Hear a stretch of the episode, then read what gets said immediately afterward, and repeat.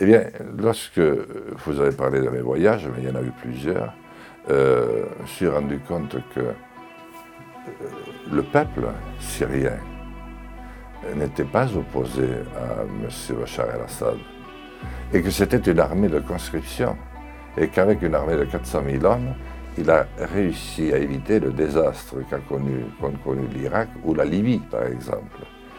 Et euh, lorsque j'y suis allé la dernière fois, euh, on venait d'assister à la libération d'Alep, eh bien, j'ai trouvé un président euh, qui ressemblait à son peuple, c'est-à-dire qu'il voulait conserver l'intégrité de son pays sans l'intervention intempestive et dans tous les sens de forces étrangères au prétexte que c'était un lieu de passage de pétrole ou euh, de gaz. À l'horizon de la présidentielle de 2022, vous relancez votre candidature autour de votre mouvement Résistons. Vous sortez notamment un livre manifeste intitulé Aurore ou crépuscule, résistons, édité au Cherche Midi, que nous allons décrypter ensemble. Alors ma première question pour vous, Jean Lassalle, sera d'ordre un petit peu philosophique. Mais qu'est-ce que résister signifie pour vous? D'abord, euh, merci pour votre invitation. Euh, et ensuite, votre remarquable présentation à laquelle je suis très sensible, ainsi que l'accueil que vous me réservez avec euh, vos amis dans votre studio. Alors, résistant, c'est que je ne supporte plus euh, depuis fort longtemps déjà. C'est ce qui m'a fait sortir des partis euh, traditionnels et de celui dans lequel j'étais, vous l'avez rappelé, le Modem. Mais j'aurais quitté le PS si j'avais été, j'aurais quitté les Républicains. Parce que dans le fond, nous avons tous fait les mêmes choix. C'est-à-dire que nous étions, euh, nous avons connu un modèle pendant, après la Deuxième Guerre mondiale, pendant quasiment 40 ans, ou peut-être un petit peu plus. Euh, où la démocratie s'exerçait. Euh, en France, c'était la droite, la gauche, comme dans beaucoup de pays. Petit à petit, la gauche s'est structurée avec le Parti socialiste, le Parti communiste ayant beaucoup baissé, et puis euh, la droite avec les républicains, le RPR et le Front National qui a commencé à émerger puis à, à, grandir. Euh, si vous voulez, pendant longtemps, les Français ont voté euh, passionnément parce qu'ils aiment beaucoup. C'est un peuple qui aime la politique. La France, cela, la France a une langue extraordinaire, euh, exigeante, très difficile à apprendre, mais qui est une langue d'ouverture d'esprit, d'indépendance d'esprit, de, convivialité. Et malheureusement, nous ne la défendons même plus. Euh, qui aurait dit à 150 ans qu'un jour euh, la langue de Stendhal mangerait celle de Victor Hugo, personne ne l'aurait cru. Et pourtant, c'est un petit peu ce qui arrive, parce que ce n'est pas la langue de Stendhal qui est pratiquée dans le monde entier, mais c'est l'anglo-dollar. Donc, ce qui s'est passé, c'est que nous avons subi une nouvelle attaque d'un monde financiarisé à l'extrême, où quelques puissances détiennent 80-90% euh, des moyens de la planète. Et euh, dans un pays comme le nôtre, qui s'est constitué en prenant beaucoup de temps, autour de ces provinces, avec un État qui s'est construit. L'État joue un rôle important et les provinces aussi. Et euh, au fond, euh, l'État et euh, la République qui a succédé à la monarchie se sont vus depuis une quarantaine d'années maintenant, une trentaine d'années, déposséder progressivement de tout moyen financier et ensuite de tout espace politique. C'est la raison pour laquelle, effectivement, j'ai décidé de créer Résistant pour résister à cet, à état de fait. Parce qu'avant de passer à un nouveau paradigme, il faut convaincre nos compatriotes de la nécessité de résistance.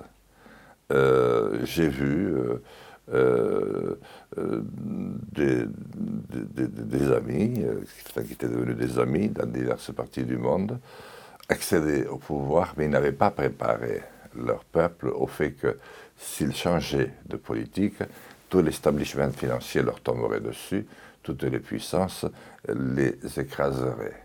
Or, un grand pays comme le nôtre aspire à retrouver son histoire, sa langue, sa culture, sa capacité à, parler au monde. Nous sommes le seul pays dont on dit qu'il a un caractère universaliste. Pourquoi? Parce que chez nous, le peuple s'est déclaré souverain. Parce que dans bien, malgré bien de difficultés, nous avons inscrit dans le marbre de la Chambre des députés la Déclaration des droits de l'homme et du citoyen. Et depuis le début des années 1900, nous avons même ajouté la laïcité pour que l'espace euh, public, le domaine public de, l'État, ne soit pas mêlé à l'espace spirituel et que chacun puisse trouver euh, la pleine euh, son rôle. Or aujourd'hui tout est mêlé et c'est contre cela que je résiste. Vous avez mentionné hein, la, résistance et justement il y a une bonne partie de votre ouvrage qui est consacrée au mouvement des Gilets jaunes. Comme je l'ai rappelé en introduction, vous avez apporté votre soutien et même participé à certains actes de, de ces manifestations. À propos du mouvement des Gilets jaunes, vous parlez d'un élan d'inspiration révolutionnaire. Selon vous, de quoi ce mouvement a-t-il été révélateur? Ce mouvement a été euh, révélateur de manière très spontanée. Et je n'ai pas soutenu d'ailleurs, euh, j'ai suivi parce qu'il ne demandait pas à être soutenu. Il ne voulait d'ailleurs être sponsorisé par personne, ni récupéré par personne. Et je me, je me, suis toujours efforcé de tenir sur cette ligne de crête.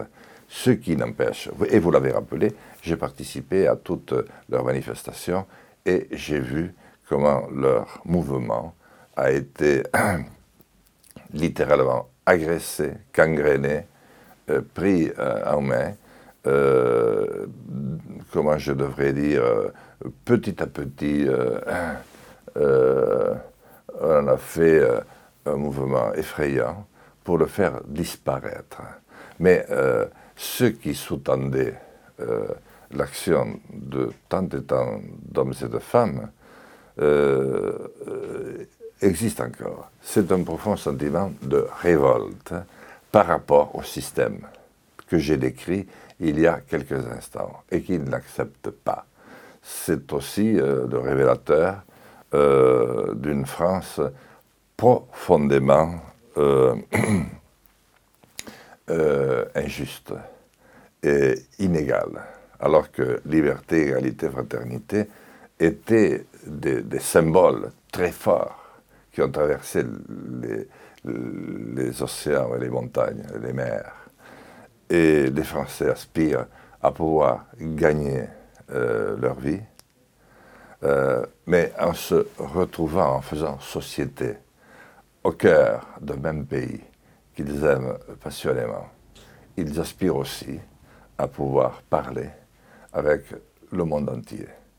Et si possible, à passer ce cap de nouvelle mondialisation, si je peux dire, sans que ce soit en Occident, et pour la première fois, un nouveau bain de sang. Ils veulent le faire dans une démarche pacifique. Et qu'est-ce que vous avez pensé de l'évolution de ce mouvement des, Gilets jaunes? Vous abordez, euh, notamment dans votre euh, ouvrage la question du pourrissement du mouvement par euh, les Black Blocs? Oui, et d'ailleurs c'est un élément qui m'a beaucoup perturbé et contrarié. Et j'ai posé beaucoup de questions, j'ai demandé la mise en place d'une enquête parlementaire. Et après tout, il y a une enquête parlementaire sur Benalla, on aurait pu très bien l'étendre un petit peu, mais d'où sortaient et d'où sont sortis ces 300 hommes toujours habillés de noir que j'ai tellement vus, mais parce qu'ils sont très très visibles, ils ne se cachent pas au vu et au su de tout le monde. Et puis après, ils s'éparpillent par petits euh, groupes, et puis euh, à un moment donné, ils sont quatre ou cinq dans un groupe. Il y en a deux qui revêtent un gilet jaune et ils tapent sur le policier ou le gendarme qui est à côté. Il y en a deux autres qui ont un uniforme, euh, qui apparaît euh, un uniforme de policier, et ils tapent sur les gilets jaunes. Et euh, cinq minutes après, c'est la bataille générale, puis avec des jets de, de grenades. Et cela a généré d'ailleurs une répression d'une très grande violence que nous n'avons pas connue dans les pays euh, de notre standing, dans les pays modernes, dits démocratiques, depuis très longtemps.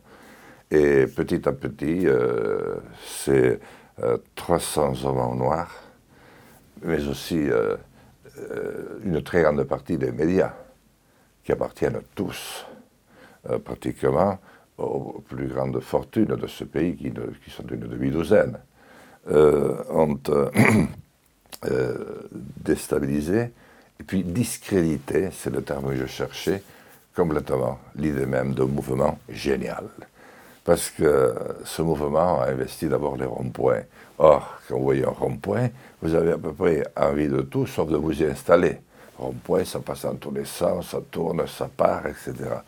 Et eux en ont fait des lieux de rencontre. Ils se sont réappropriés une partie de l'espace public Petit à petit, ils ont construit des, petites maisons, des cabanes, et on y retrouvait tous les âges. Et on trouvait un jeune homme ravi de découvrir un grand-père qu'il n'avait jamais eu. Et le grand-père avait de l'expérience. C'était parfois un ancien chef d'entreprise, parfois c'était un ancien magistrat, j'en ai vu, d'autres fois c'était un ancien fonctionnaire, un instituteur ou alors euh, quelqu'un qui avait eu euh, tout simplement la chance de travailler pendant sa vie et qui savait faire des choses. Et le jeune était content d'apprendre. Et celui qui avait les tempes blanches était content de retrouver chez le jeune la force et l'idéal euh, qui s'était un peu affaibli en lui. Et puis il y avait des femmes dont on a dit qu'elles avaient entre 30 et 50 ans. Moi j'en ai vu de tous âges qui élevaient leurs deux enfants, souvent seuls, avec des moyens dérisoires, et qui, euh, au fond, euh, ont tenu un rôle tout à fait remarquable, parce que, par exemple, vous savez, les, soirées après, quand c'est fini, euh, les hommes ont un peu tendance à s'attabler, on fume quelques cigarettes, on boit un petit coup de, plus, et les dames disaient à partir d'un certain moment, allez, demain au boulot, demain il y a du boulot, tout le monde au lit, et on a retrouvé une manière à vivre ensemble qu'on n'avait pas connue depuis très longtemps. C'est pour ça que j'ai montré une très grande sympathie sans jamais essayer de sortir mon rôle de député. Par contre, il m'a semblé qu'il était impérativement euh, euh, nécessaire de porter euh, cette situation et ce merveilleux mouvement à l'Assemblée nationale. Parce que c'est la maison du peuple. C'est sa raison d'être. C'est là que les grandes idées doivent être débattues. Et je ne pensais pas que j'aurais subi le traitement que j'ai subi. Bon, il faut dire qu'ils n'ont pas aimé, le président n'a pas aimé. Euh, ça a créé une suspension de séance parce qu'ils avaient peut-être imaginé que j'allais enlever mon gilet jaune comme ça, comme une formalité. J'ai dit non, je, je l'ai, je le garde. Parce qu'il y a 80% des Français qui soutiennent le mouvement en cours. Le mouvement venait de démarrer il n'y a pas longtemps. Donc il m'a accablé d'une euh, peine de 1500 euros que vous avez dite, mais ça ne m'a coûté que 500 euros pratiquement parce que c'est euh, des dons, alors pas forcément très grands, des fois c'était 1 euro, des fois c'était 10, des fois c'était 50, qui ont payé quasiment 1000 des 1500 euros. C'est pour dire qu'il y avait aussi une forme de partage et de solidarité. Au début, euh, il y a une partie de l'Assemblée, euh, mais ça, on a un petit peu passé sous silence parce qu'il y a quand même les insoumis. lorsque la séance a été levée, parce que j'ai fait lever la séance, ça a été bloqué, tout a été bloqué, qui sont sortis avec moi. J'ai vu les députés pratiquement sur tous les rangs se lever pour m'applaudir et sortir avec moi. Et ça, j'en veux beaucoup à la télévision publique. Euh, de ne pas l'avoir plus montré, et notamment LCP, la chaîne parlementaire, qui plus est, payée avec les deniers de la République, si les choses ont un sens, ne pas le montrer davantage. Mais ce jour-là, c'est un mauvais coup qu'on a porté aux Gilets jaunes, à une forme d'expression aussi à laquelle les Français sont très attachés, c'est le droit à manifester. Nous avons, lorsque nous ne sommes pas euh, heureux de notre sort, euh, le droit et l'obligation de, de, manifester. Et ensuite, la manière dont ils ont été tabassés, dont leurs leaders ont été petit à petit euh, suivis pour être arrêtés, et parfois même brutalisés de manière incroyable, dit le désarroi du système qui malheureusement nous a pris en main et, nous dirige d'une manière impitoyable. Alors je voulais qu'on parle de, de, la crise de la démocratie représentative. Comment est-ce que vous vivez celle-ci en tant que député? Mais Je ne la vis pas bien. Parce que euh, pour faire de la politique, c'est comme pour faire du journalisme, pour aspirer à, devenir magistrat, devenir euh, un chef d'entreprise, euh, devenir un, grand, très haut fonctionnaire. Il faut avoir un idéal et il faut avoir une foi trempée dans les viscères pour pouvoir y parvenir. Il faut consentir tellement de sacrifices. Or, le malheur, c'est que l'épisode dont je vous ai parlé, c'est-à-dire cette période trouble qui a duré une trentaine d'années, au cours de laquelle nous avons tous fait les mêmes choix. Le Parti socialiste, l'UMP, les centristes, nous avons tous euh, déjà euh, accepté au fond que cet espace euh, de fraternité que devait constituer l'Europe devienne le prolongement du grand marché américain et nous en avons fait beaucoup plus un lieu de, de commerce inégalitaire, et on va dire insensé, de concurrence entre pays frères que ce lieu de fraternité. Et puis, euh, nous avons fait disparaître la notion euh, de, des mouvements politiques. Le PS incarnait d'une certaine manière euh, une idée du progressisme et du partage. Euh, le RPR incarnait euh, plus de liberté, comment je dirais, de libéral, l'esprit un peu plus libéral, et, et d'entreprise. Mais aujourd'hui, ils sont tous les mêmes.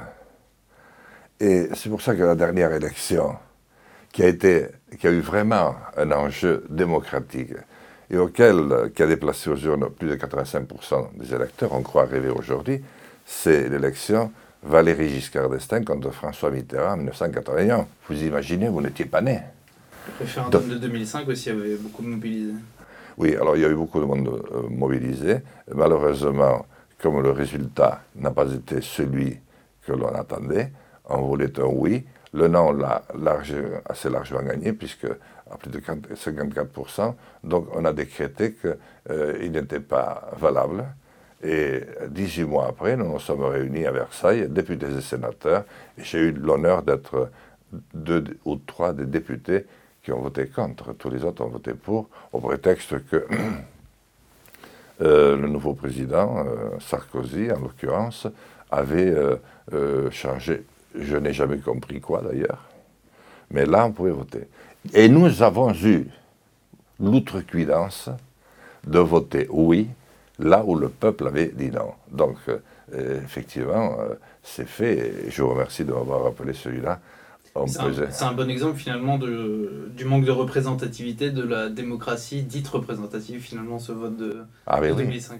Là, nous nous sommes mis une balle dans le pied, et même dans les deux pieds ça a été euh, terrible. Mais c'est un peu, maintenant, un peu pareil dans, toutes les élections. Et le fait qu'ensuite Emmanuel Macron ait, par sa démarche, fait d'une certaine manière imploser et le Parti socialiste et l'UMP, fait que nous sommes dans une espèce de de non-être de chercheurs politiques, où les mouvements de menton, des coups de gueule, succèdent à la pensée mûrement réfléchie à plusieurs, euh, comme ce devrait être le cas dans la majorité, dans toute, dans toute démocratie, pour présenter au peuple des projets différents. Et le peuple choisit le projet. Maintenant, c'est des programmes. Aucun d'entre eux n'est jamais respecté. C'est-à-dire que tout de suite, le nouvel élu, avec son gouvernement et sa majorité, continue à faire ce que l'autre a fait et la raison pour laquelle il a été ce qui a entraîné euh, la raison pour laquelle il a été battu. Donc effectivement, je suis très malheureux de voir cela, mais vous imaginez euh, des, municipales qui sont terminées à 25% de participation. Et même l'élection du président n'a pas été non plus euh, très très... il y a eu une, très grande abstention pendant, cette, pendant cette élection, effectivement. On a, on a évoqué le sujet, parce que j'aimerais clarifier avec vous, avec vous votre position sur l'Union européenne. Parce qu'au moment du référendum britannique sur la sortie du Royaume-Uni de l'UE, vous aviez affirmé Si j'avais été britannique, j'aurais voté pour le Brexit. Pourtant, dans votre livre, à la page 276, vous écrivez sur cette thématique Loin de moi l'idée d'organiser un Frexit et de détricoter l'Europe. Sur quel pied euh, dansez-vous concernant l'Union européenne? Frexit, Brexit? Je, danse sur mes pieds, et je danse pas souvent. Je marche aussi sur mes pieds. Euh, décryptant bien, si j'avais été britannique, euh, si j'avais été confronté au Brexit, j'aurais voté le Brexit. Ensuite, euh, mon livre, je, je, parle à la première personne, je parle de moi-même et de mon projet. Et je vois ce qui s'est passé aussi dans le Royaume-Uni. Mais je savais que ça se passerait un petit peu comme ça. Et je considère que notre pays est déjà suffisamment clivé. Il est dans une situation où personne ne supporte plus personne. D'ailleurs, vous voyez, il ne se passe pas un jour sans faits divers tragiques qui font couler du sang. Je suis persuadé que s'engager euh, dans euh, une démarche comme celle-là, c'est forcément euh, accélérer le processus d'opposition très grave, mais pas d'opposition les uns contre les autres, d'opposition multiple qui mine notre pays et par conséquent de mettre notre pays à feu et à sang. Moi, je propose une démarche euh, qui est euh, assez simple, si on veut bien la comprendre. Je l'avais d'ailleurs décliné dans mon livre au moment des présidentielles, c'était résistant. C'est revenir à l'idée de l'Europe des nations, parce qu'au fond, il y a quand même un petit peu de ça dans la seule chose qui marche en Europe, c'est-à-dire que c'est les pays, les représentants des pays qui prennent des décisions. Seulement, ils les prennent dans un tel désordre, en n'étant jamais d'accord sur rien, ils font des déclarations, euh, mais ils sont d'accord sur quoi? Qu'est-ce qu'on a vraiment pu régler? Et encore, bon, peut-être cet emprunt, euh, cet amas de, millions euh, presque surréalistes qu'on nous présente. Qui est quel... plus cher à la France qu'il ne va lui rapporter d'ailleurs. Absolument. Mais quels sont les pays qui ont signé Est-ce que nous n'allons pas avoir de mauvaises surprises? Est-ce que les pays ont voté pour dire qu'ils étaient d'accord avec cette démarche? Ou est-ce que c'est uniquement euh, euh, Monsieur le Président Macron et la chancelière Merkel qui n'ont pas décidé de ça au nom de, tous les autres? Je ne sais pas. Donc moi, je suis pour que les pays, les États euh, retrouvent leur force d'impulsion. Il y a des choses positives dans euh, l'organisation européenne, que je n'appellerai pas d'ailleurs l'Union européenne, parce qu'elle est tout sauf une union.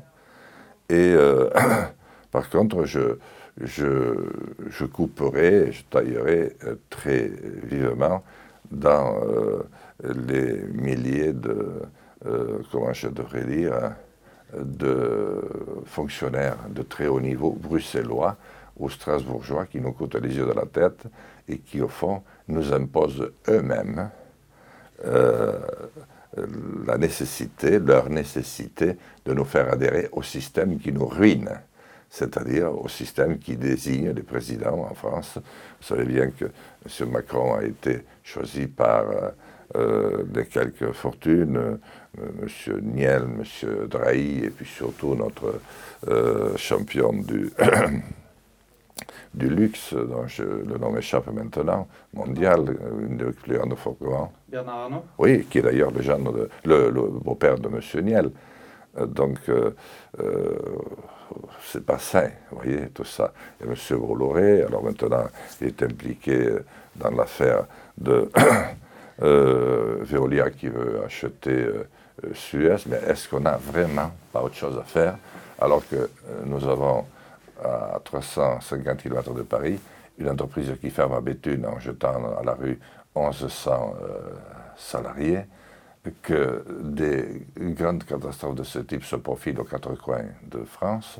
Le Covid, malheureusement, a désorganisé totalement notre économie. C'est ce qui restait de la des PME, des petites entreprises, euh, euh, des, commerçants, des artisans, que les Français aiment tellement, du commerce de proximité et surtout de l'agriculture à l'agonie, après l'industrie, qui sont en train de disparaître. Je voulais vous parler un petit peu immigration. Dans votre ouvrage, page 222, je vous cite pour autant, si l'on regarde sereinement la situation, nous sommes bien loin de l'invasion migratoire soutenue par les théoriciens du grand remplacement. Quelle est concrètement euh, votre euh, position concernant l'immigration en France? Euh, Notre pays doit l'une de ses singularités aux vagues de migration successives qu'il a, qu'il a subies, plus qu'il n'a souhaité d'ailleurs. Souvenez-vous, il y a fort longtemps, nous avons eu des Goths, des Visigoths, des Ostrogoths, des Saligoths, tout le monde est passé. Euh, nous avons même, heureusement, M. Euh, euh, Hugues Martel qui a pu arrêter l'invasion qui venait de l'autre côté de la Méditerranée. mais la France s'est construite de toutes ces différences. Et elle avait même réussi à créer cette capacité à, vivre en tant que citoyen dans la différence. Je ne vous rappelle pas, dans un passé récent, combien nous avions accueilli d'Italiens, euh, d'Espagnols, qui d'ailleurs sont venus relancer à un moment donné l'économie française après les terribles guerres, de Portugais, euh, d'Algériens euh, et autres. Le problème n'est pas tellement celui, comme vous dites, du remplacement. Le problème, c'est que nous avons renoncé à toute idée de transmission du savoir dans notre pays. Je pense que ça commence par ça. Euh, si j'ai la responsabilité de ce pays, nous ferons ce qu'avaient fait, ce qu'avaient fait euh, Jules Ferry et Luc, euh, je les mélange maintenant, Jules Ferry, oui, et Grévy, c'est-à-dire sur la troisième, apprendre à compter, écrire et euh, compter, écrire et lire à tous nos compatriotes. Qu'ils soient. C'est déjà le cas aujourd'hui. à l'école, on apprend ces fondamentaux-là. Oui, mais, euh, combien, combien, combien, combien euh, sont-ils à savoir? Et je veux vous préciser que pour moi, peu importe l'élève, qu'il soit issu de cinq générations avant Vercingétorix, ou qu'il soit arrivé nuitamment d'une manière plus ou moins légale, euh, une seule chose. Il va à l'école de la République française. Il apprend le français. Et puis ensuite, il apprend tout ce que je viens de vous dire. Il apprend aussi à se servir des, euh, réseaux sociaux, qui sont le meilleur et le pire. Souvent le pire d'ailleurs, parce que euh, malheureusement, tout le monde parle de tout, tout le monde règle ses comptes, mais on ne se parle plus en direct. Et puis, euh, je retire les troupes armées françaises des théâtres d'opération sur lesquels euh, elles n'accumulent que, que des mauvais résultats. Euh, L'Union européenne est censée nous soutenir, mais nous sommes les seuls à soutenir l'effort de dissuasion pour l'Europe, tout seul. Et lorsqu'au Mali, nous avons besoin d'un coup de main, euh, il est très très rare le coup de main. Le problème, c'est que tout cela crée un arc de cercle, un arc électrique d'une puissance inouïe de part et d'autre de la Méditerranée. C'est-à-dire que tout événement qui intervient de l'autre côté a une résonance notamment sur Paris, mais sur toute la France aussi. Et ça électrise et s'adresse euh, les hommes et les femmes de couleurs différentes de manière inexorable. Et dernier point, si nous ne vendions pas euh, autant d'armes à des pays qui n'ont aucun scrupule sur euh, vis-à-vis de leurs compatriotes, bien, si nous n'avions pas été aussi lâches, bien des fois, la manière dont nous avons laissé s'effondrer la Syrie est une honte pour notre pays. Eh bien, nous aurions, nous n'aurions pas tous ces bateaux qui viennent déverser dans des conditions de mort euh, autant de, personnes déplacées euh, de leur propre terre. Ils ne souhaitaient pas du tout en partir. Et nous n'aurions pas euh, ces problèmes de cohabitation forcée qui n'a pas été préparé et qui par conséquent est mal vécu. Donc, euh, je pense qu'il faut, mais ce serait trop long, mais vous avez lu mon livre, donc vous savez tout ce que je décline, transmettre le savoir, permettre à celui qui a la capacité de se concentrer sur le long terme d'avancer le plus vite possible, celui qui a le génie de la main, de construire de nouveau, celui qui peut devenir artiste, de le devenir, celui qui est un peu handicapé parce qu'il confond les couleurs ou parce qu'il est dyslexique, de rattraper le, peloton, et tout le monde s'exprime dans une même langue. Ensuite, je ne suis pas du tout opposé à ce qu'on apprenne, par exemple, une ou deux langues, une langue régionale, deux ou trois langues étrangères très tôt, y compris l'arabe, mais qu'on l'apprenne à partir de la langue française, puisque nous sommes en France. Et ensuite, je souhaite mettre en place le service national civique et militaire pour l'ensemble des jeunes de 18 ans, garçons et filles, ils choisiront, mais ils apprendront la vraie vie, encadrés par l'armée et la gendarmerie. Je ne vois pas comment on peut faire autrement. Euh, mais ils peuvent aller dans un hôpital, ils peuvent aller dans une maison de retraite, mais ils pourront apprendre aussi euh, le métier des armes, puisqu'il faut apprendre à se défendre. Et euh, je crois que, voyez-vous, c'est la meilleure manière, je n'en vois pas d'autre, d'intégrer des groupes de population tellement différents qui, pourtant, pourraient vivre ensemble. Mais euh, c'est impossible aujourd'hui parce que certains parmi nous se sont mis à détester la France, la civilisation même, c'est-à-dire pas que la France, mais la, civilisation, cet art de vivre ensemble, et veulent le combattre à tout prix. Euh, ajoutons à ce bonheur qu'on euh, a délibérément choisi de laisser rentrer des des instructeurs extrêmement euh, nocifs euh, qui viennent tenir un langage insupportable. Vous parlez des, imams étrangers euh, Absolument, des imams très... enfin, qui, qui, sont délibérément dans le prosélytisme et la politique, et dans la déstabilisation. Donc ça, ça, ne peut pas marcher. Quand de plus notre République, compte tenu de ce que je vous ai dit auparavant, a délaissé totalement nos quartiers euh, en difficulté et les a laissés livrer à eux-mêmes, comme il a abandonné nos campagnes. Mais comment voulez-vous que des hommes et des femmes puissent vivre en bonne intelligence?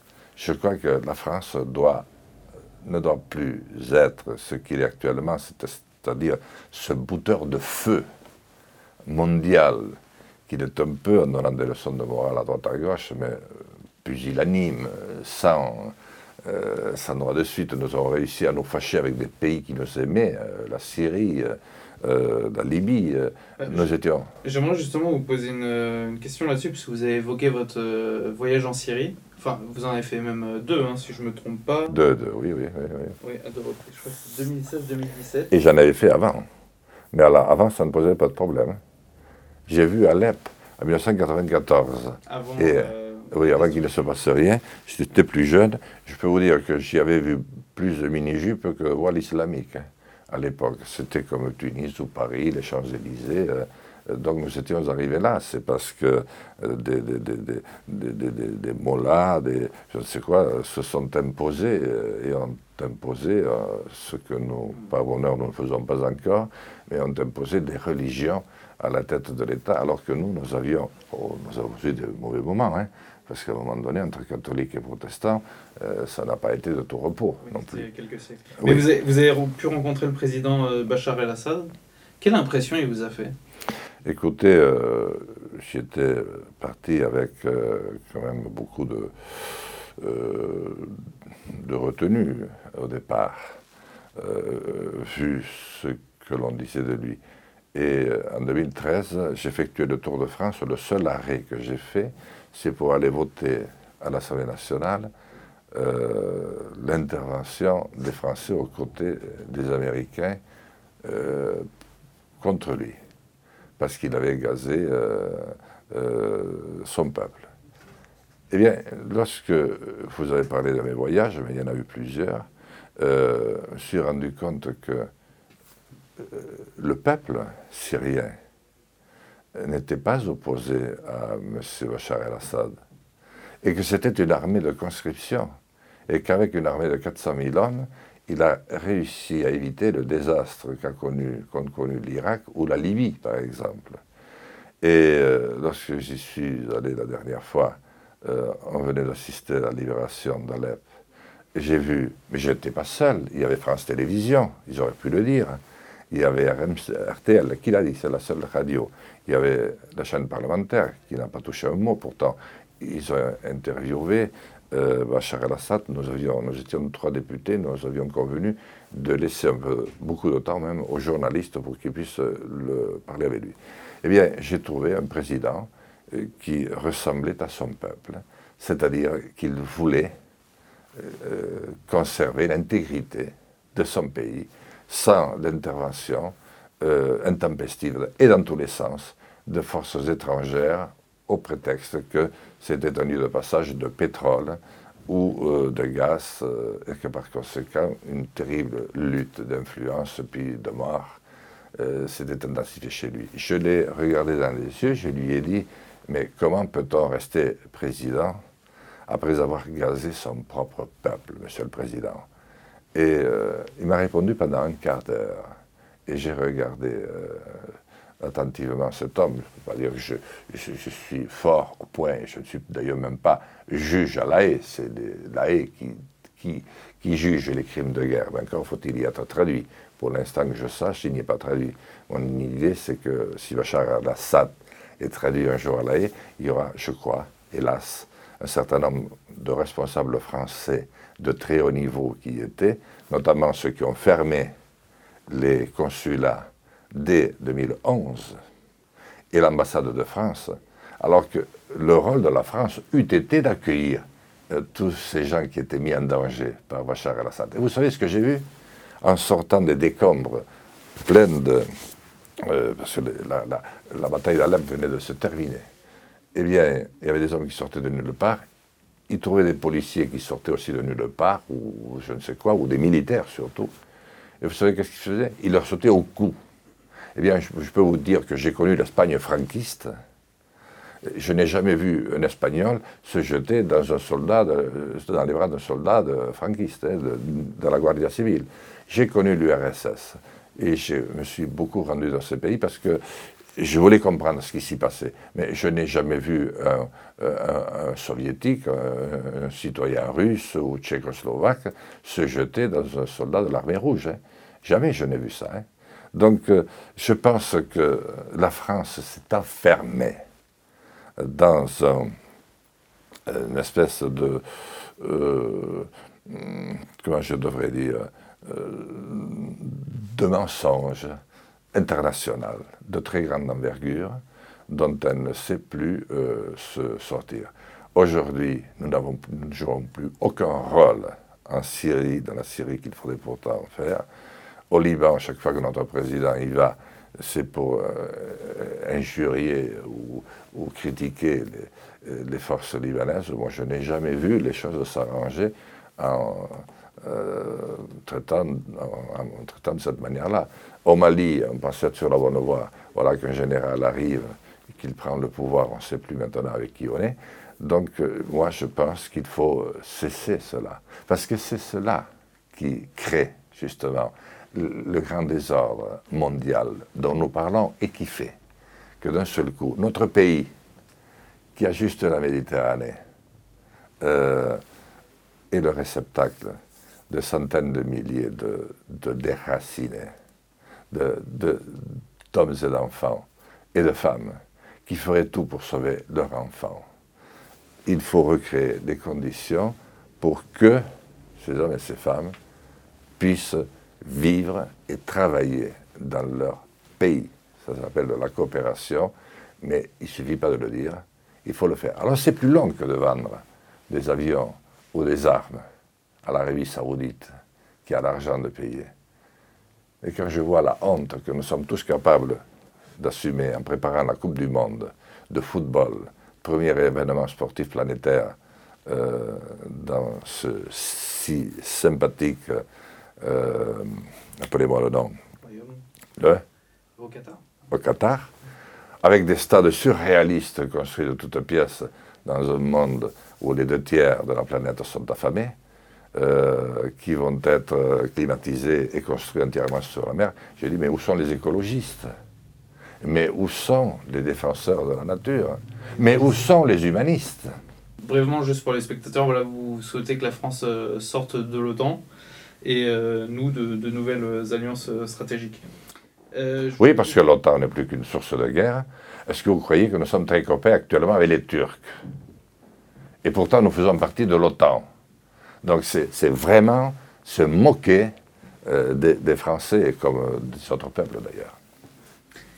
Euh, le 10 octobre prochain, la Manif pour tous prévoit une nouvelle manifestation contre le projet de loi bioéthique.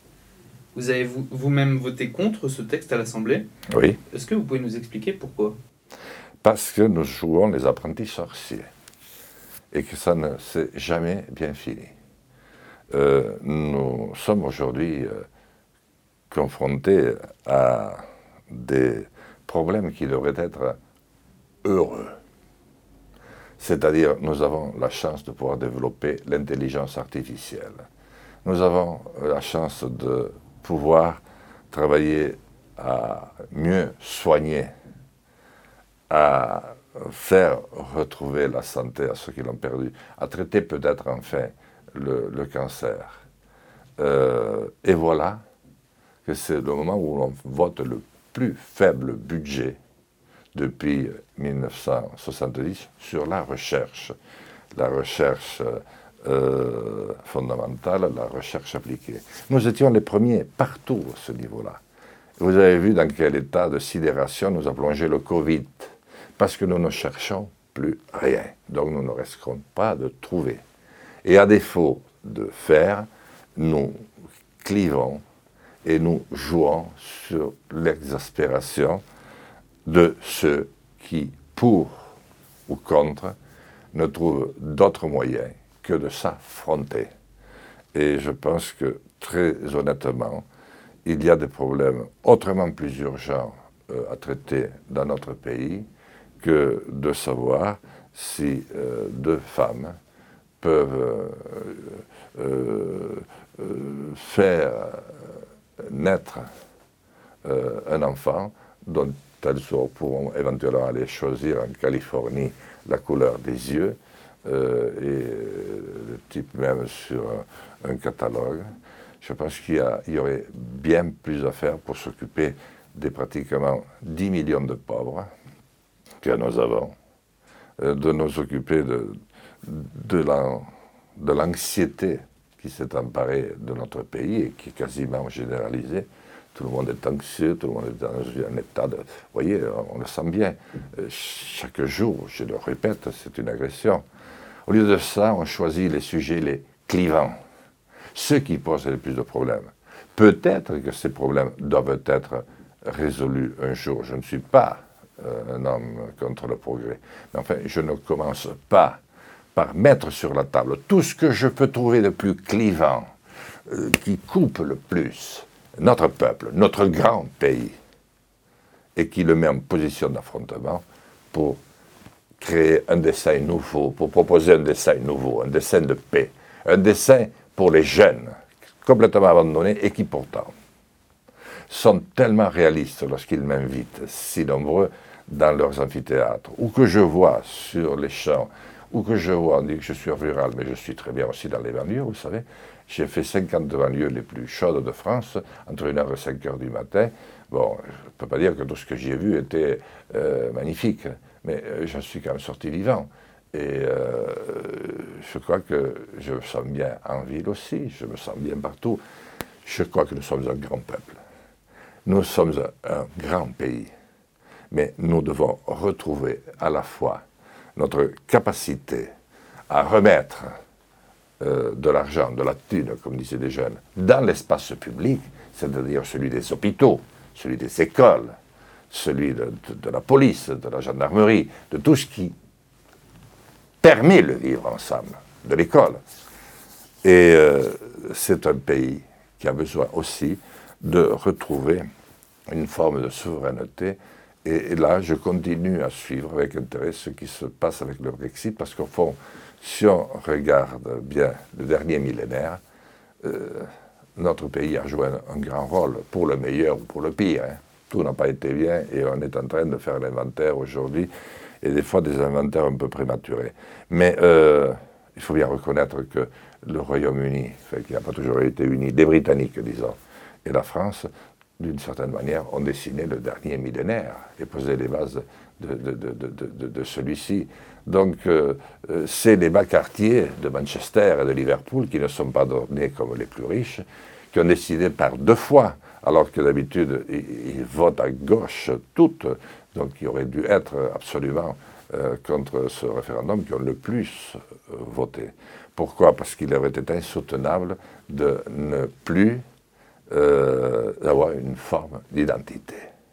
C'est un problème d'identité. Alors chaque fois qu'on dit ça, on prononce un grand mot, mais je pense qu'on peut être dans une Europe des nations, français, allemand, euh, britannique, euh, anglais, sans se faire la guerre et en remettant des contrats négociés de commerce qui n'appauvrissent pas les uns euh, d'ailleurs qui n'enrichit personne, sauf les mêmes riches qui ont créé le système, et qui évite euh, des tragédies comme celle de Béthune, euh, dans le nord de la France actuellement.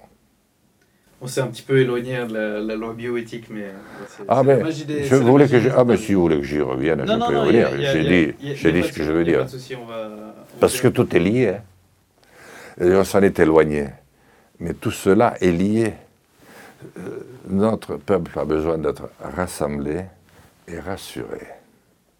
Il a besoin d'être rassemblé et rassuré sur l'essentiel, c'est-à-dire l'homme.